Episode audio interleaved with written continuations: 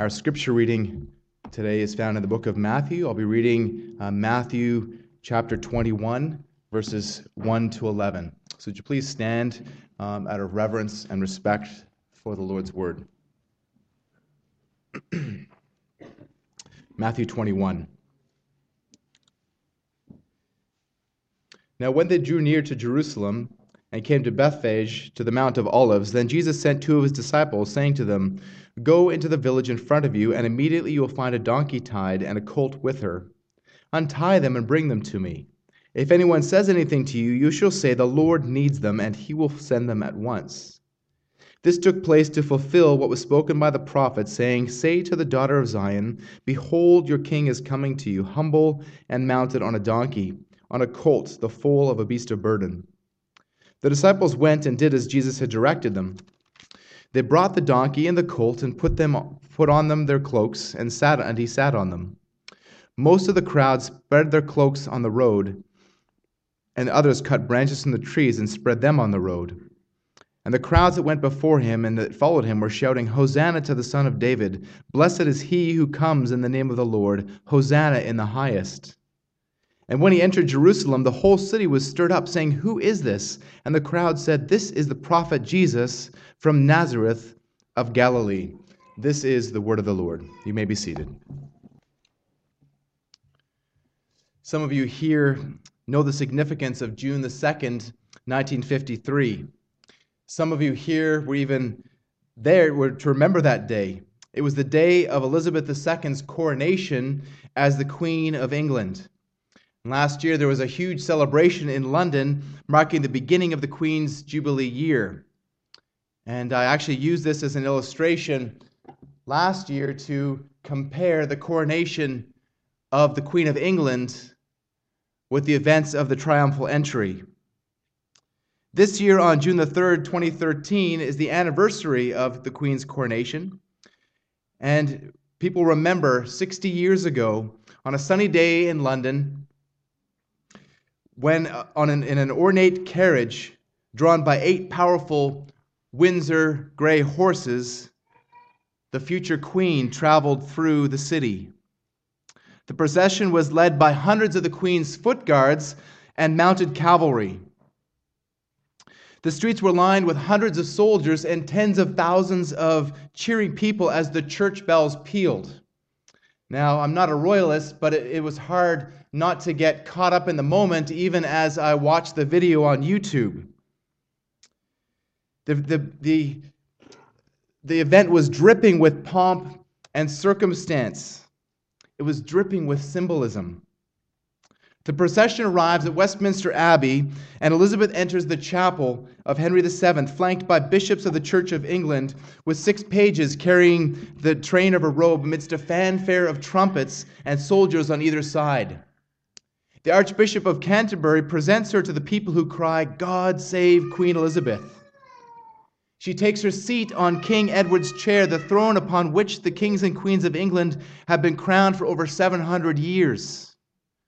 She solemnly swears to govern the people of the Commonwealth according to the laws of state, the laws of God, and the true profession of the gospel, to maintain the Protestant Reformed religion and of the Church of England with that, she kneels before the altar to solemnify her oath, kisses the Bible, and swears, The things which I have promised I will perform, so help me God. The people break into singing, God save the Queen. A representative of the Church of Scotland presents the Bible to the Queen and says, Our gracious Queen, to keep your majesty ever mindful of the law and the gospel of God as the rule for the whole life and government of Christian princes, we present you with this book, the most valuable thing the world affords. He continues, Here is wisdom. This is the royal law. These are the lively oracles of God. Then, following a communion service, she is anointed with the sign of the cross on her hands and her breast and her head. They place on her the imperial robe, a robe of gold, representing the robe of righteousness and the garments of salvation. On her wrists are placed, are placed bracelets of sincerity and wisdom, tokens of the Lord's protection. In her hand is a sword to do justice, to protect the church, to help and to, to defend widows and orphans. She is given an orb under the cross representing Christ's rule over the world. She is given a rod, the rod of equity and mercy. And finally, she is crowned, and the people cry again, God save the queen. The archbishop says, God crown you with a crown of glory and righteousness, and that having a, a, right faith, a manifold fruit of good works, you, you may obtain the crown of an everlasting kingdom by the gift of him whose kingdom endureth forever. Amen. Wow. It was really an incredible service. And I recommend that you take a few minutes just to watch the video on YouTube. But sadly, the vows that were taken on that day carry about as much weight as most wedding vows in our culture today. There were a few similarities between the coronation of Queen Elizabeth and the event that we remember this morning, but the reality of God's presence and their significance were worlds apart. This king was carried into the city by an equine, but he was not pulled in a golden carriage by royal steeds. He rode on a lowly donkey, and a borrowed one at that. This king entered a city full of soldiers, but these soldiers were part of an occupying army and were not sent to protect this king, but in a few days' time would kill this king.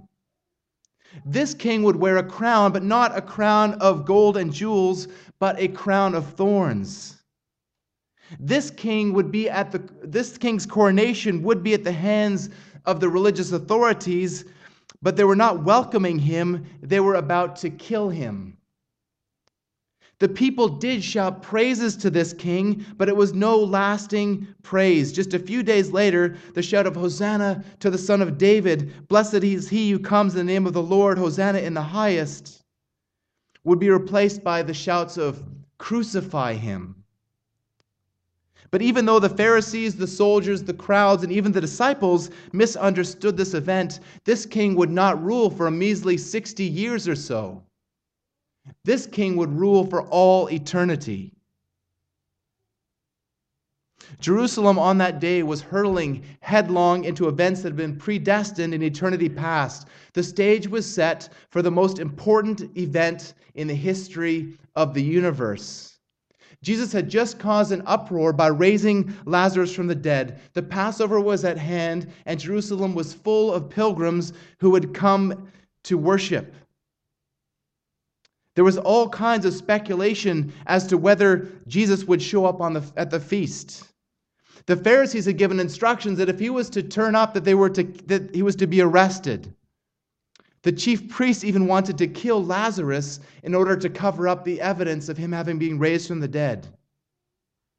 The Romans were worried about a rebellion. The people were looking for a deliverer. The disciples wanted to rule. The Pharisees were hungry for blood. But what was really going on on that first Palm Sunday, almost 2,000 years ago, when Jesus approached the eastern wall of the city riding on the colt of a donkey? The events on that day were dripping with symbolism as well, and they were overflowing with the fulfillment of prophecy. We'll see the answer to the question that is raised in verse 10 as the whole city was stirred up, saying, Who is this? Jesus is the Prince of Peace. Jesus is the eternal King on the throne of David. Jesus is the prophet of Nazareth. So, first of all, we see that the donkey colt represented the fact that Jesus is the Prince of Peace, verses 1 to 7. In 21 2, Jesus told two of his disciples to go into the village to get a donkey colt and her mother with it and to bring them to him. Now, the other gospels didn't tell us about the mother. This colt, though, was unbroken. And so, presumably, they brought the, the mother along in order to, to coax the, the cult to, to, to, to be cooperative. Now, Jesus here knew exactly what he was doing, even if the disciples didn't. Jesus told them to say to anyone who would ask about it, the Lord needs them. So imagine that. Imagine that, that you've got, you've got a, a donkey and a colt, and these, these men you don't know walk up and begin to untie the colt to, and the mother and to, to lead them away. We don't know exactly how this, how this transpired, but, but individuals did come up and did question the disciples, but they did as Jesus eh, told them to say. He, they said, The Lord needs them. And then they say, Okay, go ahead. They put their cloaks on the animal. Jesus climbed aboard and they headed for the city. But why a donkey colt? We've already seen this took place in the fulfillment of prophecy, but why did Jesus come into Jerusalem on a donkey colt instead of on a chariot on, with, behind a team of powerful thoroughbreds, or at least on an Arabian war horse? It happened as Jesus said it would because it happened as Zechariah had prophesied. Matthew tells us directly that this took place to fulfill what was written by the, by the prophet. This is a, a direct quote from Zechariah 9, chapter 9. So would you please turn there in your Bibles?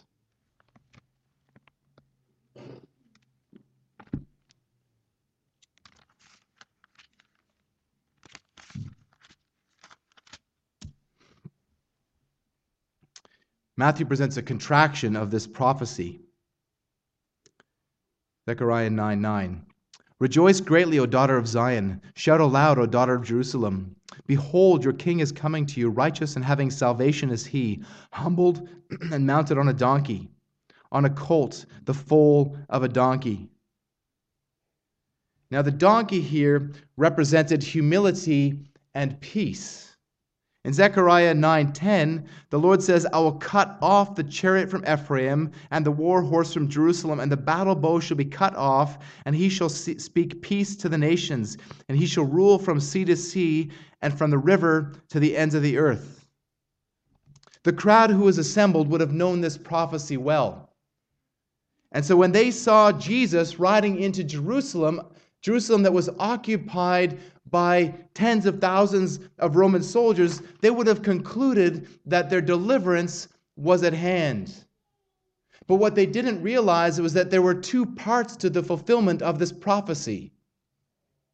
That here on that first Palm Sunday, on that, on that triumphal entry, Jesus was entering not as a conquering king in the sense that they were looking for he was whole, he was lowly and humble. Don Carson explains that this would have whipped the political aspirations of the vast crowds into insurrectionist frenzy. But he chooses to present himself as the king who comes in peace. So deliverance was at hand. He was coming, bringing deliverance and salvation. But it was not as they expected and it was only for the minority, for a small remnant of those people that were gathered on that day. The historian Josephus reports that Pontius Pilate, who had recently been made procurator of Judea by the Roman Caesar Tiberius, had enraged the Jews by taking money from the temple treasury in order to build an aqueduct. Josephus reports that tens of thousands of Jews revolted and that Pilate ordered the, the soldiers to crush the rebellion, and they did this violently, killing a number of unarmed Jews.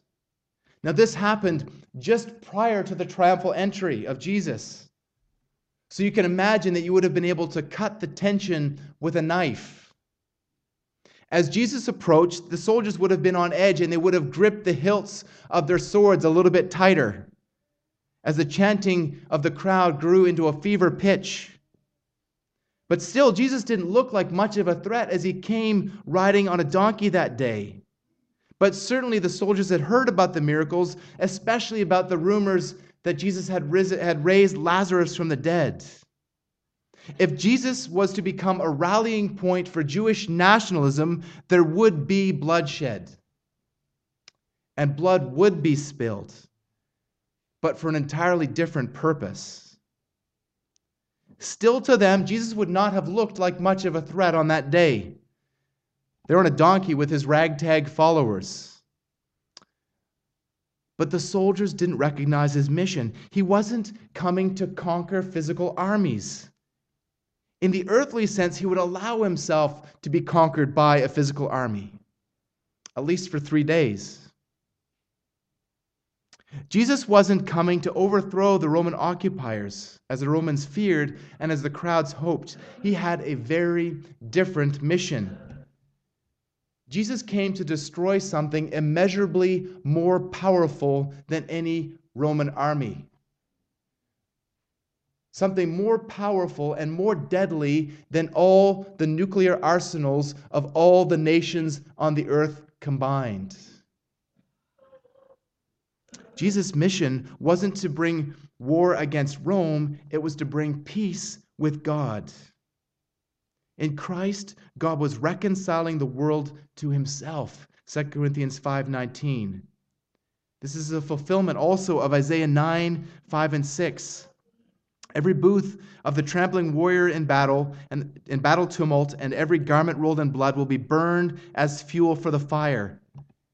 We'll see this in, in, when Jesus returns. And in verse 6 For us, for to us a child is born, to us a son is given, and the government shall be upon his shoulder, and his name shall be called Wonderful Counselor, Mighty God, Everlasting Father, Prince of Peace. One day the Lord will return to fulfill that mission. Jesus will come back as a conquering king to destroy every opposing force. Revelation 19 presents this image powerfully. Then I saw the heavens opened, and behold, a white horse, the one sitting on it called faithful and true, and in righteousness he judges and makes war. His eyes are like a flame of fire. On his head are many diadems, and he has a name written that no one knows but himself. He is clothed in a robe dipped in blood, and by the name which he is called the Word of God.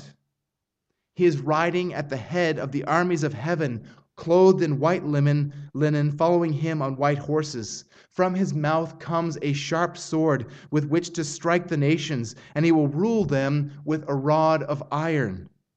He will tread the winepress of the fury of the wrath of God the Almighty. On his robe and on his thigh he has a name written King of Kings and Lord of Lords. But that is the second part. The, the, the, the, crowds and even the disciples did not understand that there was a future fulfillment of those Old Testament prophecies. So the crowds, we read in Matthew 21 8 and 9. Most of the crowd spread their, spread their cloaks on the road, and others cut branches from the trees and spread them on the road. And the crowds that went before him, that followed him, were shouting, Hosanna to the Son of David! Blessed is he who comes in the name of the Lord! Hosanna in the highest! John tells us that people took palm branches and went out to meet him, saying, Hosanna! Blessed is he who comes in the name of the Lord, even the King of Israel. So, what do the cloaks and the palm branches mean? What do the cries of the people mean? They show us that Jesus is the king in the line of David. That Jesus came as the fulfillment of the covenant that God had made with David almost a thousand years prior. Now, the casting of cloaks on the road is, is a customary method, or was a customary method with which a king was to be received. Kostenberger explains that the palm branches had become a symbol of Jewish nationalism. They were the, the prominent symbol of the Maccabean re- revolt, which had happened 200 years prior. It was a time of great nationalistic pride as the Jews defeated their Syrian oppressors. So, one author said that these palm branches were like the Jews flying a national flag in the faces of the Roman occupiers. Here we see the fulfillment of Isaiah 9, verse 7. Of the increase of his government and of peace there will be no end, and on the throne of David and over his kingdom to establish it and to uphold it with justice and righteousness from this time forth and forevermore. The zeal of the Lord of hosts will do this. As I said, this points back to the covenant that God had made with King David a thousand years prior. Please turn your Bibles to 1 Chronicles chapter 17.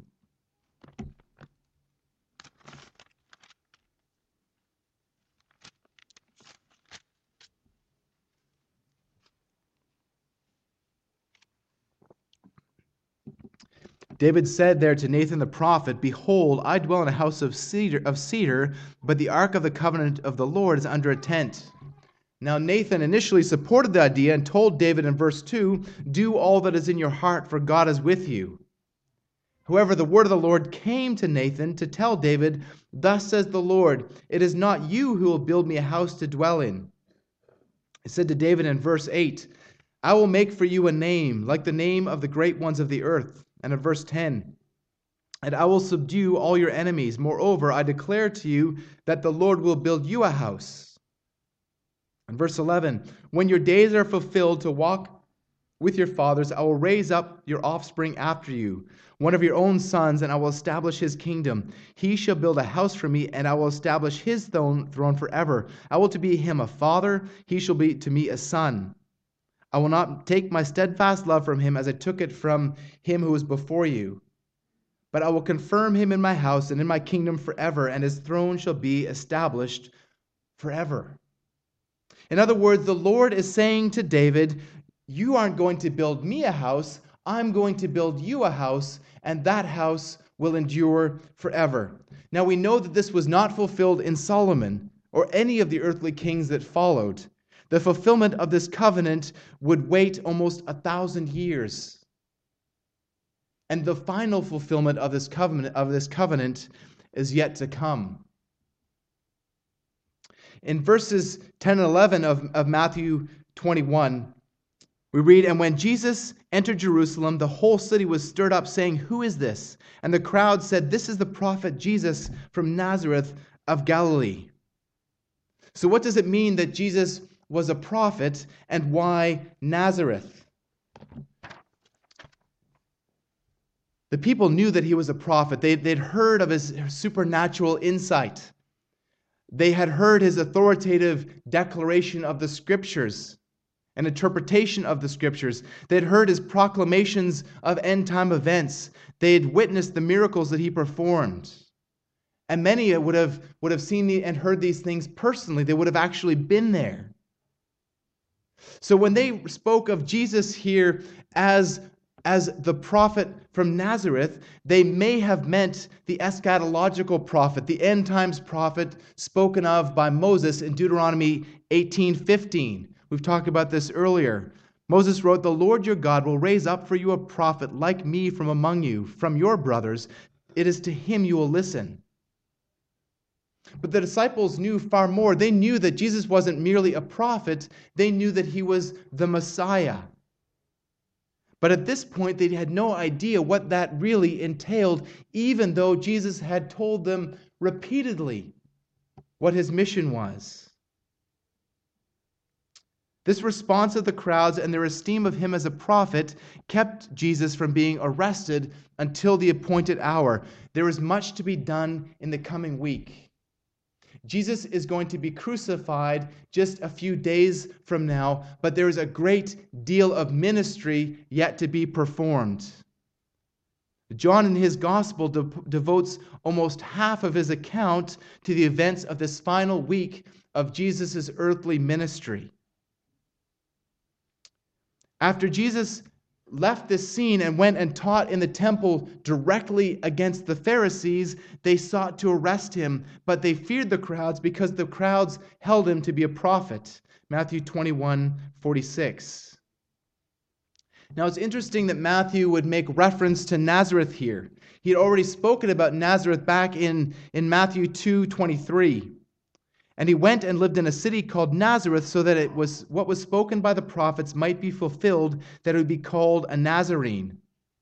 Now, Matthew there doesn't give us any direct quotation to any Old Testament prophecy about Jesus being called a Nazarene. In fact, there is no direct prophecy of Jesus being referred to as a Nazarene.